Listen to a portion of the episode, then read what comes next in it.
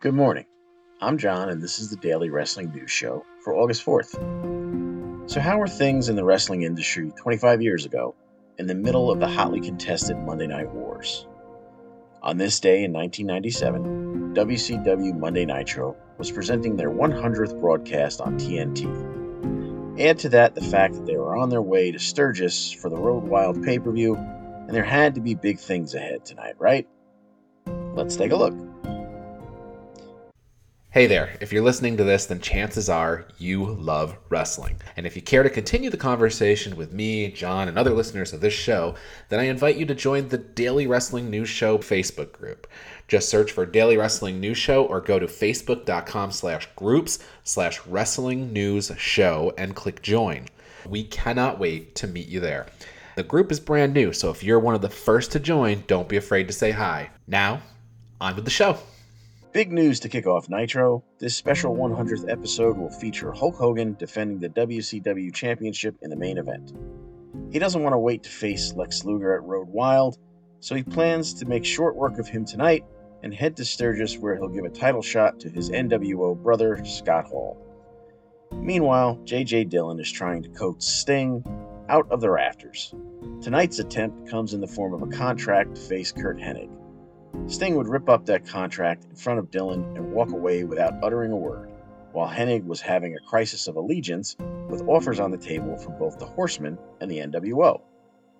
Raven was sitting in the front row for all the action, with Stevie Richards acting as both his mouthpiece and whipping boy. The Giant continued to put on displays of superhuman size and strength as he beat three men at the same time. But in retrospect, the most noteworthy part of this match was that current Impact executive Scott D'Amore was one of his victims on this evening. Cruiserweight champ Das Wunderkind Alex Wright interrupts the Nitro girls to teach them by example how to truly move those hips. Wright is headed for a rematch in Sturgis against the bright eyed upstart who he recently took the cruiserweight strap from, Chris Jericho. There were appearances by everyone from Glacier and Ernest Miller to DDP and Ric Flair. In the end, however, this episode was all about Lex Luger and Hollywood Hulk Hogan. WCW versus the NWO, with the 20 pounds of gold on the line. Luger would beat Hogan for his second WCW championship to give the WCW brand something to celebrate on this big 100th broadcast. But as you probably remember, or quite frankly could have guessed, Hogan would win back the title five days later at the pay per view. Over in Vinnie Mac land, WWF had just presented SummerSlam over the weekend.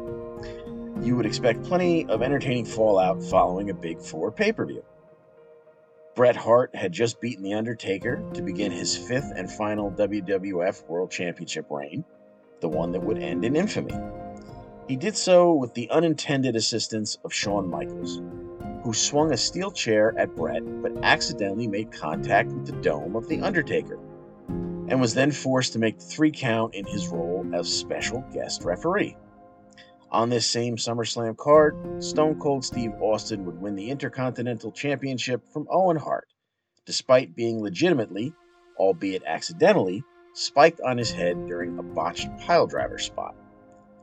Sergeant Slaughter was the new commissioner of Raw, and one of his first acts of business on this night was enforcing the clause from the SummerSlam match between Brian Pillman and Goldust that stated a Pillman loss meant he would have to wear one of Marlena's dresses in the ring until he posted a victory. That W would not come on this night, as Pillman would get counted out while joining with Goldust at ringside in the front row. Pillman lost to Sparkplug Bob Holly and his glorious mullet, but boy did Pillman's pecs pop in that sparkly gold number. Taka Michinoku and Brian Christopher would put on a really entertaining match that no doubt helped the momentum that led to the return of the light heavyweight championship later that year. The Undertaker was none too pleased at the way he lost his WWF title the previous night and planned to sink revenge on Shawn Michaels first. But an appearance on the Titantron by Paul Bearer would let Taker know that there were much bigger things in his future than HBK.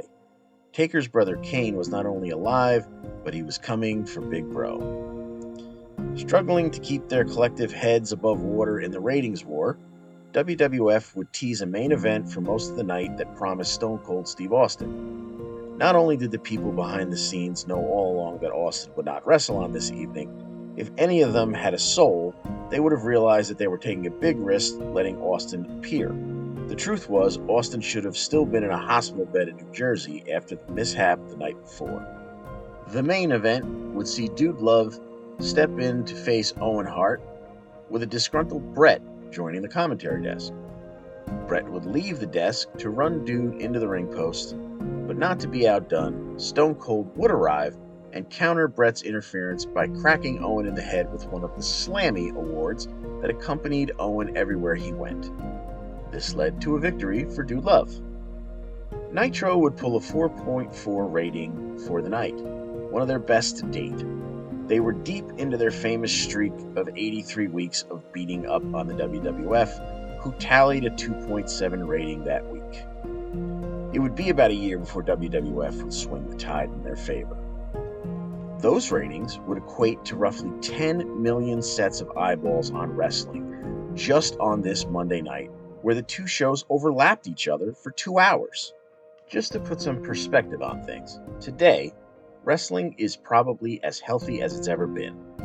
In a five day work week, there are six wrestling shows widely available on basic cable for a total of 12 hours. That doesn't include streaming options from the big boys for another handful of hours and countless offerings for smaller companies across the country and beyond. Today, WWE puts on their healthier show on Friday nights, and it could be pulled out of the air with rabbit ears. By today's standards, SmackDown is watched by a respectable 2 million viewers most weeks. Raw usually tops 1.5, occasionally touching the 2 million threshold, and their main competitor hovers right around 1 million with their biggest show. In fact, if you tally all six shows in the week, they still fall short of that 10 million viewer mark with twice the hours and no head to head overlap. So, what's my point? Sure, there are more options to take your attention on a weekly basis, but 1997 wasn't exactly the era of three networks either.